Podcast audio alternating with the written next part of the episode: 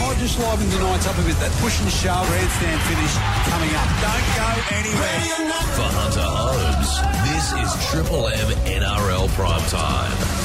Yeah, welcome back, Triple M NRL. We rock the footy each and every week for Hunter Holmes. Hope you're enjoying the build up. We're in Mudgee, the central west of our fair state. Beautiful day, but a couple of people have beaten us out there for the Mark Hughes Foundation. One of those, a Knights legend, of course, but a great great friend of Mark Hughes as well, joins us now after riding there, boys. Can you believe? Danny Buderus, come in. Where are you? In Mudgee, somewhere enjoying yourself finally. And how are you after the last couple of days in the saddle, mate?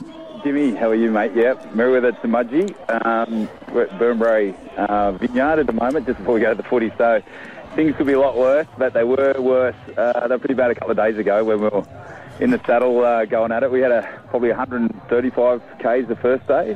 Stopped at Denman, 125 into Rylstone the next day, and then arrived yesterday into Mudgee. So um, yeah, it's been an amazing trip. It's the best thing about all these treks and uh, the fundraising part is the people that you meet, and we've got some cracking people on this crew. Well, t- take us through some of the people that you're with. I reckon there's some pretty good chirp going on. Uh, we've got Timmy Maddo, Tim Madison. He's, him and Daniel Abraham are pretty pretty solid at the back of the peloton. Uh, front of the peloton, you've got um, Kurt Gidley, Chris Bailey, um, the boys from Drift Bikes, which is uh, Robbie McNaughton. Um, we've got Reece Smith. He just took out the goblet. Reece Smith gets a, Oh, a year of good luck because of, of his contribution to our uh, our three days away. He's, he was just fantastic. He, he looked after the the camaraderie of the group. Um, but yeah, we've got Robbie Chu came on here.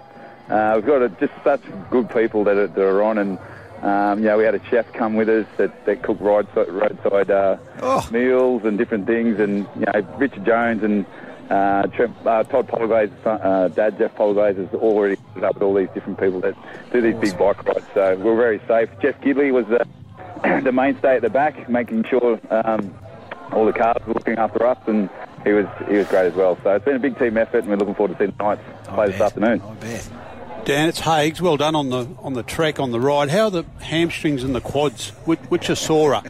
Yeah, the strings. There's a there's another part of the body. I don't know what it's called. It's right up and around that where that saddle is. That's, that's pretty sore. Um, it's, it's been a, a very tense um, moments in there. But mate, there was one day where we had to go pretty much five k straight up uh, by a long way. And that I've never had those conversations with myself since I've been a player.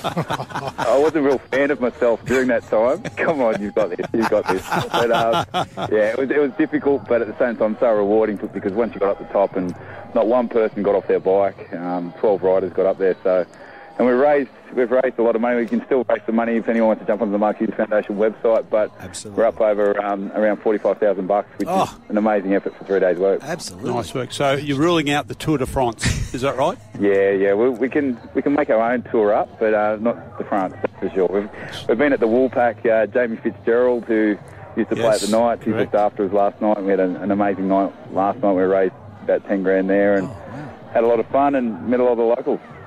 Uh, any of uh, the Knights boys there, mate?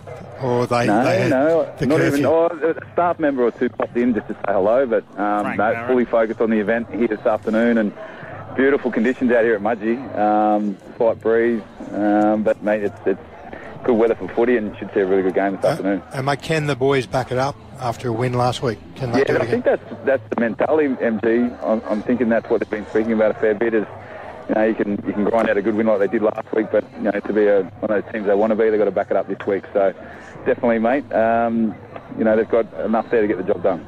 And Dan, have you been happy with the progress of the spine that we're sort of seeing at the moment?